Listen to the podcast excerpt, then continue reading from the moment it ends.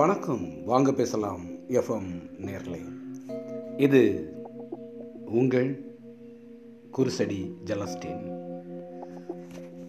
சரோஜினி நன்றாக படிக்கக்கூடியவள். அப்பா இராணுவத்தில் இருந்ததுனால குழந்தைகளை ரொம்ப கண்டிப்பாகவே வளர்த்தார். எனவே எல்லாருமே அவங்க வீட்டில் நல்லா படிச்சுட்டு தான் இருந்தாங்க. நாலு வயசில் சரோஜினி காலை நாலு மணிக்கே எழுப்பி படிப்பதற்கு உட்காருவோம் பார்க்க எல்லாமே நல்லா தான் இருந்தது.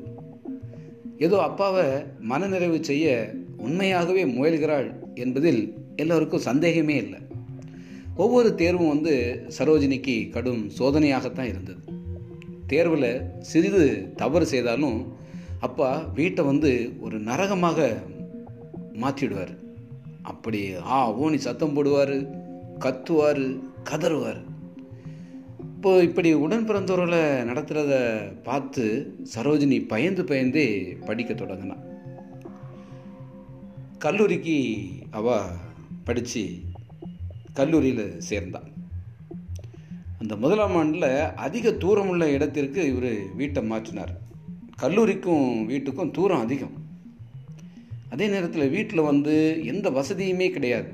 ஒரு மின்சாரமற்ற வாழ்வு. அவளுக்கு கடினமாக இருந்தது. தாயும் அடிக்கடி வந்து நோயுற்றதால் அவள் தான் வீட்டு வேலையும் செய்துக்கிட்டு படிக்கக்கூடிய ஒரு சூழல் வந்தது.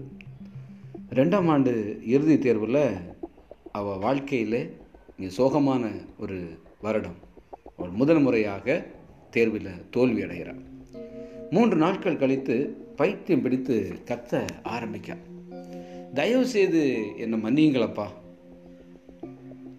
அப்படின்னு அப்பாவுக்கு இறந்து போன ஃபோட்டோவுக்கு முன்னால் நின்று அப்பாவிட்ட வேண்டுறான் தேர்வில் முதன் முதல்ல தோற்றதுனால மனநோய் அவளுக்கு ஏற்பட்டு ஏதோ ஒரு குழப்பத்தில் அவள் இருந்துகிட்டே இருந்தாள் என்ன நேர்களே ஒரு குழந்தையின் ஆளுமை ஏதோ ஏதேச்சையாக உருவாகுவதில்லை. பெற்றோர் பெரியோரின் தாக்கமும் அதில் முக்கிய பங்கு இருக்கிறது. நல்லதற்கோ கெட்டதற்கோ குழந்தைகள் பிற்காலத்தில் ஆசிரியர்கள் குருக்கள் பெரியோர்கள் மற்றும் சமூகத்தினரால் பாதிக்கப்படுகின்றார்கள். குழந்தை பருவத்தில் பெற்றோரின் தாக்கம் மிக மிக அதிகமாக இருக்கும். இந்த பொறுமையின்மை அலைபாயும் மனது பிறர் குற்றங்காலும் இயல்பு பயம் போன்றவைகள் பற்றிய இந்த உளநல அறிவுரையில் குறைபடும் போது மருத்துவர் நம்ம போனால் இப்படி தான் கேட்பார். உன் குழந்தை பருவத்தில் இதை போன்று நடந்தது யார்? நீ இவ்வளவு குழப்பமாக இருக்கிற இவ்வளோ கத்துறியே இவ்வளோ கதறியே இவ்வளோ கோவப்படுறியே இதுக்கு யார் காரணம்? உன் குழந்தை பருவத்தில் இப்படியெல்லாம் நடந்தவங்க யார்? அப்படின்னு கேட்பாங்க. உண்மையிலேயே அது அப்பாவா அம்மாவா தந்தையா தாயா ஆசிரியரா இல்லை சமூகத்தில் இருந்தவங்களா? அப்படிங்கிறத நம்ம தான் உணர்ந்து பார்க்கணும். ஏன் அப்படின்னு சொன்னால் இந்த குழந்தைகளை உருவாக்குவதில் பெற்றோர்கள் முக்கிய பங்கு இருக்கிறாங்க எதுவுமே எதேச்சையாக நடப்பதில்லைங்க. எல்லாமே பார்த்து அனுபவப்பட்டு தான் நடக்கிறது. ஏன் அப்படின்னு சொன்னால் மனிதனின் பொருளற்ற எல்லா செயல்பாடுகளின் ஆணிவேர் குழந்தை பருவத்தில் துளிர்க்கிறது என்கிறார் ஆலிஸ் மில்லர்.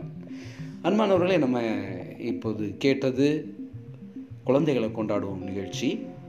இந்த நிகழ்ச்சியில் உங்களோடு உரையாடியது வாங்க பேசலாம் எஃப்எம்மின் குருசடி ஜலஸ்டின். மீண்டும் அடுத்த ஒரு குழந்தைகளை கொண்டாடும் நிகழ்ச்சியில் உங்களை சந்திக்கின்றேன். நன்றி. வணக்கம்.